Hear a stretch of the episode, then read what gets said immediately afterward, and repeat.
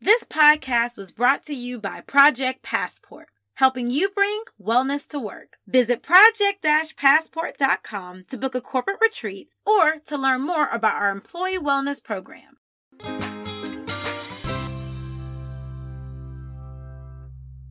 Welcome, welcome to season two of the Project Passport Project Warrior podcast. Here at Project Passport, we like to change things up. So we decided to approach your warrior training by exploring important wellness questions that you'll encounter on your journey. And who better than to help us than the heart and soul of Project Passport itself, Sabria Dobbins. Hey, hey, everybody. I'm really excited to be here and I'm really looking forward for us to learn and grow together. It's going to be a great time and let's go warrioring up. So let's get right into it. We know that over the past two years, people have been thinking and they've been reevaluating their careers, their relationships, their goals, everything. And it's people making really brave choices to make changes and step into the unknown. But the thing that I'd like to explore with you is this idea for ourselves when we're choosing to change something or make a change in our life, that often means we have to stop doing one thing to start doing something else.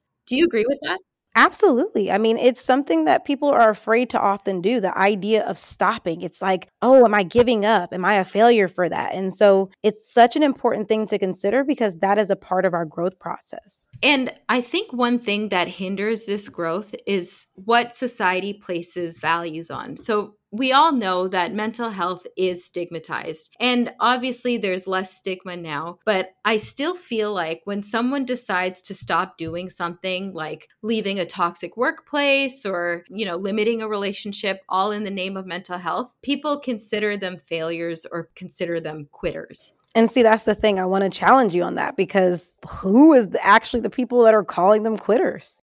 And that's a great question. I think sometimes it's the person themselves giving that self talk based on their perception. And sometimes it is people around them. Often it's people who were profiting off the emotional work that person was doing in that toxic relationship or profiting off the work that person was doing in that toxic work environment. Or it's just people who are judgmental or who are in that space themselves and don't want to confront that. And so they're just judging the person because they're trying to persevere persevere in that bad environment. Yeah, I mean, I agree. And the biggest thing is it's so important for us to mind our business and not saying it in a mean way, but to mind your business, mind your life, mind what you got going on. Because oftentimes, well, I tell people all the time that people project their fears on you. So maybe something that they're afraid they wouldn't quit maybe quitting your career or quitting a degree program, people project the fact that they'd be afraid to do that themselves. And so they put that on you. And that can be something that you begin to carry and make your own fear when it was never your fear to begin with. Maybe you were okay until they said something. For example, I started an MBA program that I hated. I hated it. And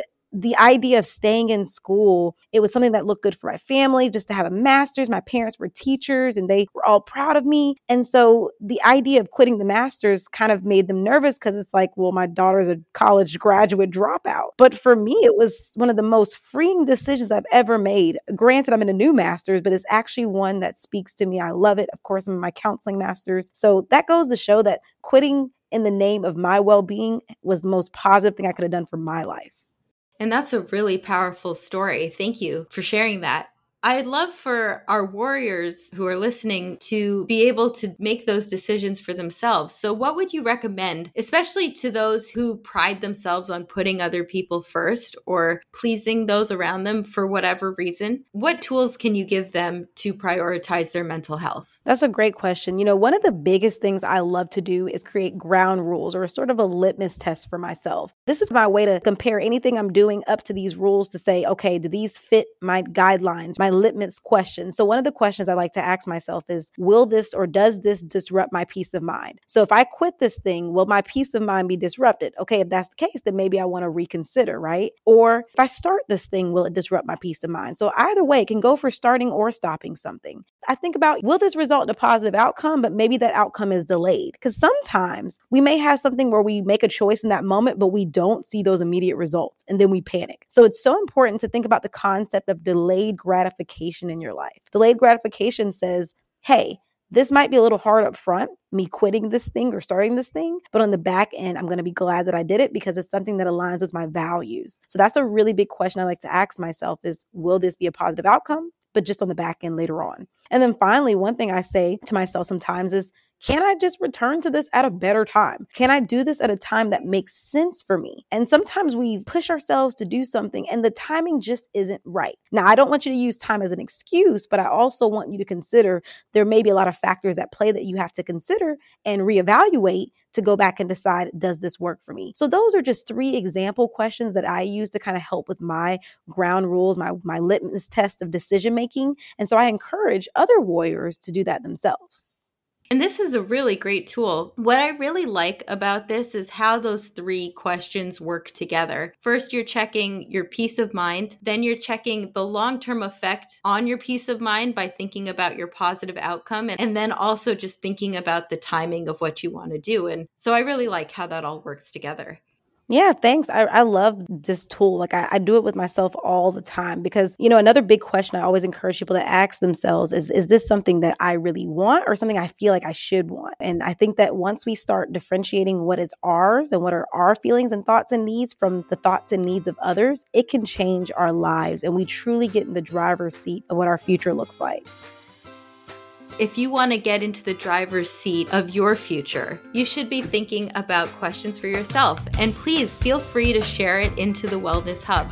Now that you have one more tool to prioritize your mental health, you are well on your way to protecting the well beings.